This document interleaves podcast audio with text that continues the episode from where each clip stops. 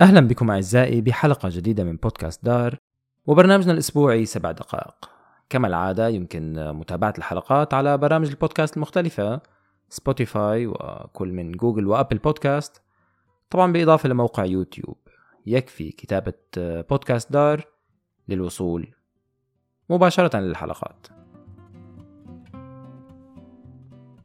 خبر الأسبوع الأهم حصل صباح الجمعة عندما قدمت وزيرة الثقافة أنيت تريت برغستون استقالتها من منصب من منصبها كوزيرة للثقافة على خلفية قضية تتعلق بالهابيليتات أو ما يعرف بالأهلية.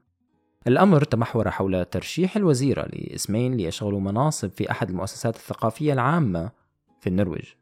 أحدها دار الأوبرا في أوسلو حيث رشحت صديقتها آه، رينيتا لارشن لتشغل منصب عضو في مجلس الإدارة. دار الأوبرا تعرف تعرف نفسها كمؤسسة ثقافية تم تسجيلها كشركة مساهمة aksjeselskap تندرج تحت ظل وزارة الثقافة. لذلك يعد ترشيح أسماء أعضاء المجلس مجلس الإدارة أحد مهام الوزيرة. بتسميتها كعضو في مجلس الإدارة تحصل صديقة الوزيرة بموجب ذلك على دخل يعادل 86 ألف كرون في السنة أي ما يعادل 7000 كرون شهريا. وكانت صحيفة أفتن بوستن من كشف العلاقة الوطيدة بين الوزيرة وصديقتها حيث بدأت الصحيفة منذ إعلان اسم لارشن ضمن مجلس الإدارة بالتعقيب على صور تم تحميلها سابقا على ال social media الخاصة بالوزيرة تظهر في أحدها وهي في الجاكوزي مع ثلاث صديقات أخريات. الوزيرة أعلنت استقالتها صباح صباح يوم الجمعة كاعتراف منها بكسرها لقاعدة الهابليتات أو الأهلية. وهي امتناع الشخص في أي منصب عن استخدام منصبه لتحقيق غايات وفوائد للدائرة المقربة منهم.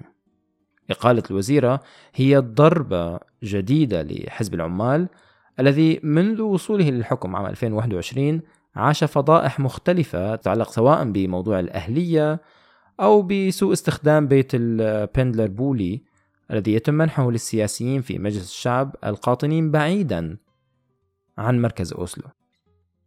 ومن تبعات خبر استقالة الوزيرة اليوم طالب العديد من المعلقين في الصحف النرويجية باستقالة وزيرة التعليم تونيا برينا آه، التي تم أيضا الإشارة لسوء استخدامها للأهلية خلال تعيين صديقها فرودا الجسم كمدير لمركز فارجلاند الثقافي. المطالبات والإلحاح قد يدفع الوزيرة التي تشغل أيضا منصب نائب رئيس الحزب نائب رئيس حزب العمال للاستقالة. في الأيام القادمة.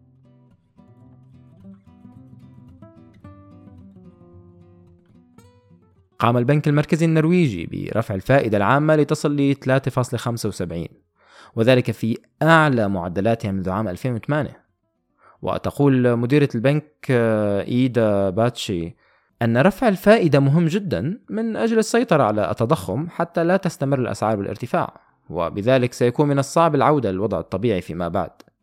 وحول السيطرة على الكرون وقيمته تقول إيدا أن سبب ذلك هو رفع بنوك الدول الأخرى للفائدة الخاصة بها بشكل كبير وهو الأمر الذي جعل الكرون يبدو ضعيفا من ناحية القيمة خصوصا وأن أسعار البضائع المستوردة بات غاليا جدا بالمقارنة مع أسعارها السابقة. رغم إعلان البنك مبكرا هذا العام أنه قد يرفع الفائدة بشكل قليل إلا أن رفعها الآن قد يترافق مع رفع آخر لتصل حتى 4.25% آه، قبل نهاية العام. مديرة البنك المركزي تقول أنه قد لا تبدأ الأمور بالعودة لطبيعتها قبل حلول النصف الثاني من عام 2024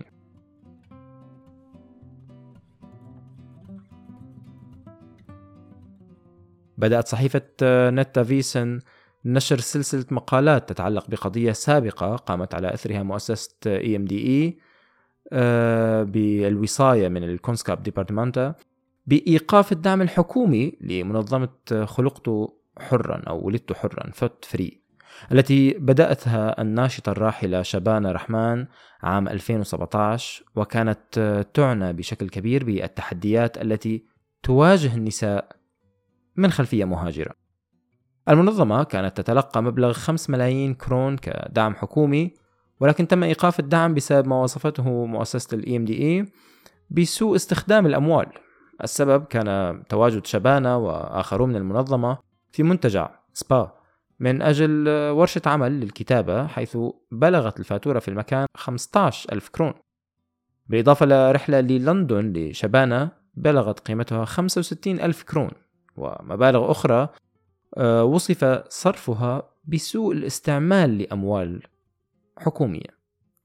السلسلة الصحفية الاستقصائية التي بدأت نشرها نت أفيسن لا تقوم فقط بتوجيه سؤال للكيفية التي تم على أساسها إيقاف الدعم الحكومي للمنظمة بل أيضا تقوم بتقديم دلائل أن 32 موظف من ال Kunnskapsdepartementet التي حجب الدعم عن شبانة ومنظمتها كانوا في نفس المنتجع الذي أقامت به شبانة. وكانت فاتورة إقامتهم حوالي 200 ألف كرون. التحقيق الاستقصائي يتساءل عن المفارقة التي يقوم بها ال Kunnskapsdepartementet بحجب الدعم عن المؤسسة آه، مؤسسة Født Fri بسبب إقامة أفرادها في منتجع يقيم فيه أساسا موظفين تابعين لنفس الجهة الرسمية. كان هذا كل شيء لحلقة هذا الأسبوع. يمكن قراءة تفاصيل الأخبار بتتبع الروابط الموجودة في وصف الحلقة.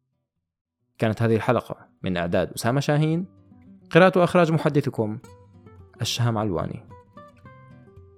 لنا لقاء آخر.